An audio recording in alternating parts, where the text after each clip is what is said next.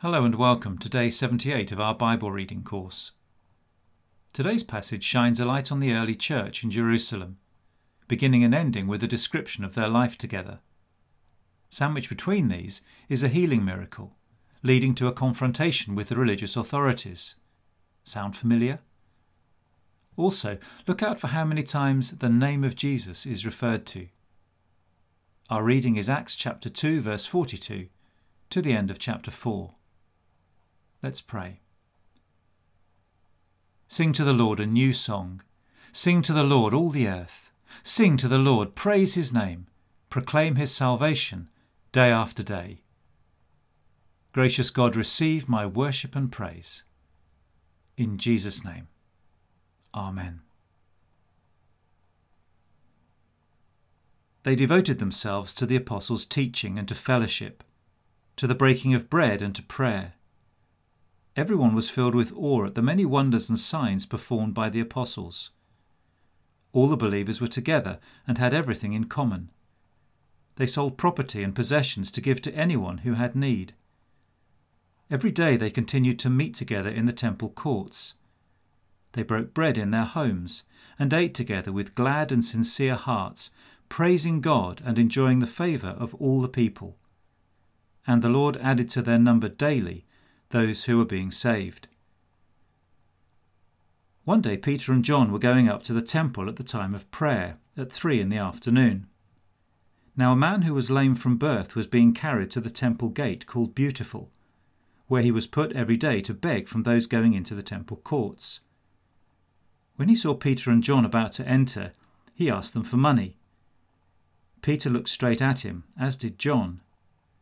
Then Peter said, Look at us. So the man gave them his attention, expecting to get something from them. Then Peter said, Silver or gold I do not have, but what I do have I give you. In the name of Jesus Christ of Nazareth, walk. Taking him by the right hand, he helped him up, and instantly the man's feet and ankles became strong. He jumped to his feet and began to walk. Then he went with them into the temple court, walking and jumping and praising God. When all the people saw him walking and praising God, they recognized him as the same man who used to sit begging at the temple gate called Beautiful, and they were filled with wonder and amazement at what had happened to him. While the man held on to Peter and John, all the people were astonished and came running to them in the place called Solomon's Colonnade. When Peter saw this, he said to them, Fellow Israelites, why does this surprise you? Why do you stare at us as if by our own power or godliness we had made this man walk? The God of Abraham, Isaac, and Jacob, the God of our fathers, has glorified his servant Jesus. You handed him over to be killed, and you disowned him before Pilate, though he had decided to let him go. You disowned the holy and righteous one and asked that a murderer be released to you. You killed the author of life but God raised him from the dead. We are witnesses of this. By faith in the name of Jesus, this man whom you see and know was made strong. It is Jesus' name and the faith that comes through him that has completely healed him, as you can all see. Now, fellow Israelites, I know that you acted in ignorance, as did your leaders. But this is how God fulfilled what he had foretold through all the prophets, saying that his Messiah would suffer. Repent then and turn to God, so that your sins may be wiped out, that times of refreshing may come from the Lord, and that he may send the Messiah, who has been appointed for you, even Jesus. Heaven must receive him until the time comes for God to restore everything, as he promised long ago through his holy prophets. For Moses said, the Lord your God will raise up for you a prophet like me from among your own people. You must listen to everything he tells you. Anyone who does not listen to him will be completely cut off from their people. Indeed, beginning with Samuel, all the prophets who have spoken have foretold these days. And you are heirs of the prophets and of the covenant God made with your fathers. He said to Abraham, Through your offspring all peoples on earth will be blessed. When God raised up his servant, he sent him first to you to bless you by turning each of you from your wicked ways. The priests and the captain of the temple guard and the Sadducees came up to Peter and John while they were speaking to the people. They were greatly disturbed because the apostles were teaching the people, proclaiming in Jesus the resurrection of the dead. They seized Peter and John, and because it was evening, they put them in jail until the next day. But many who heard the message believed. So the number of men who believed grew to about 5,000. The next day, the rulers, the elders, and the teachers of the law met in Jerusalem. Annas the high priest was there, and so were Caiaphas, John, Alexander, and others of the high priest's family. They had Peter and John brought before them and began to question them. By what power or what name did you do this? Then Peter, filled with the Holy Spirit, said to them, Rulers and elders of the people, if we are being called to account today for an act of kindness shown to a man who was lame, and are being asked how he was healed, then know this, you and all the people of Israel. It is by the name of Jesus Christ of Nazareth, whom you crucified, but whom God raised from the dead, that this man stands before you healed. Jesus is the stone you builders rejected, which has become the cornerstone. Salvation is found in no one else for there is no other name under heaven given to mankind by which we must be saved. When they saw the courage of Peter and John, and realized that they were unschooled, ordinary men, they were astonished, and they took note that these men had been with Jesus. But since they could see the man who had been healed standing there with them, there was nothing they could say. So they ordered them to withdraw from the Sanhedrin, and then conferred together. What are we going to do with these men? they asked. Everyone living in Jerusalem knows they have performed a notable sign, and we cannot deny it. But to stop this thing from spreading any further among the people, we must warn them to speak no longer to anyone in this name. Then they called them in again and commanded them not to speak or teach at all in the name of Jesus. But Peter and John replied, Which is right in God's eyes, to listen to you or to him. You be the judges. As for us, we cannot help speaking about what we have seen and heard. After further threats, they let them go. They could not decide how to punish them, because all the people were praising God for what had happened. For the man who was miraculously healed was over forty years old. On their release, Peter and John went back to their own people and reported all that the chief priests and the elders had said to them. When they heard this, they raised their voices together in prayer to God. Sovereign Lord, they said, you made the heavens and the earth and the sea and everything in them. You spoke by the Holy Spirit through the mouth of your servant, our father David. Why do the nations rage and the peoples plot in vain? The kings of the earth rise up and the rulers band together against the Lord and against his anointed one. Indeed, Herod and Pontius Pilate met together with the Gentiles and the people of Israel in this city to conspire against your holy servant Jesus, whom you anointed. They did what your power and will had decided beforehand should happen. Now, Lord, consider their threats and enable your servants to speak your word with great boldness. Stretch out your hand to heal and perform signs and wonders through the name of your holy servant Jesus. After they prayed, the place where they were meeting was shaken.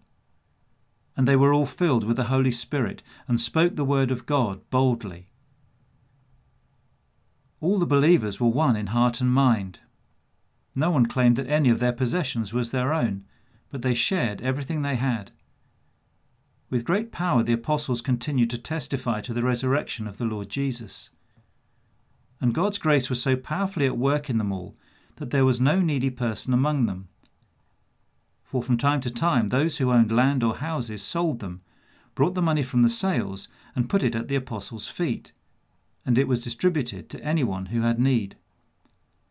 Joseph, a Levite from Cyprus, whom the apostles called Barnabas, which means son of encouragement, sold a field he owned, and brought the money and put it at the apostles' feet.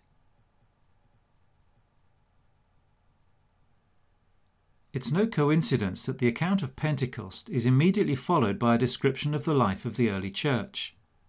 The power of their preaching and miracles is matched every step by the power of their relationships together.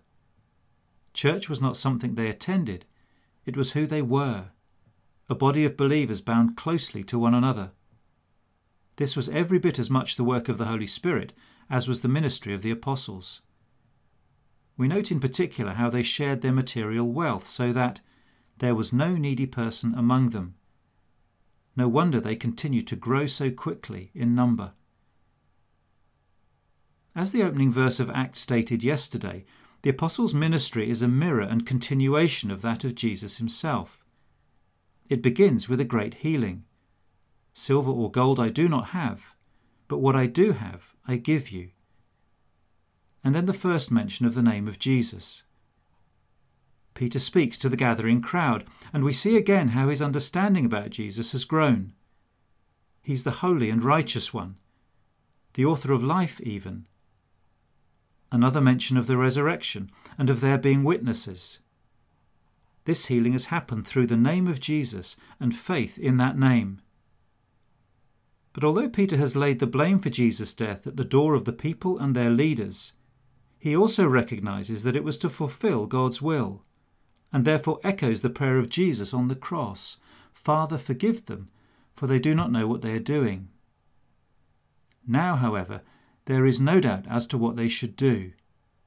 They are to repent and turn to God so that He will wipe away their sins and bless them, and in time send Jesus back to earth to restore everything, in accordance with those great visions of the kingdom of God we read in the Old Testament. Peter concludes with a hint at the universal scope of the gospel with that reference to Abraham. Through your offspring, all peoples on earth will be blessed. Little did he know what that would mean for him personally in just a few chapters' time. The number of believers continues to increase rapidly, now 5,000 men alone. But as with Jesus, not everyone's happy with Peter's words. He and John are arrested and appear before the Sanhedrin, just as their master had done. Once again, the name of Jesus is credited for the healing, the only name under heaven by which we and they must be saved. Bearing in mind what this council of leaders did to Jesus just a few weeks earlier, Peter's certainly brave which is exactly what the believers pray for when he and John are finally released and rejoin them. Yes, another prayer meeting. They were devoted to them. And the power of God is poured out once more. Because it wasn't protection from persecution that they sought, rather the boldness to declare the gospel, whatever the cost. As I listened to those early accounts of the believers' life together, what thoughts and feelings came to mind? Nostalgia for the past? An impossible ideal? Despair for how shallow our modern fellowship can sometimes be? Or something to aspire to and aim for? If the latter, how might it begin? Peter tells the Sanhedrin, As for us, we cannot help speaking about what we have seen and heard. They'd witnessed extraordinary things for sure. What is my testimony? The things I have seen and heard.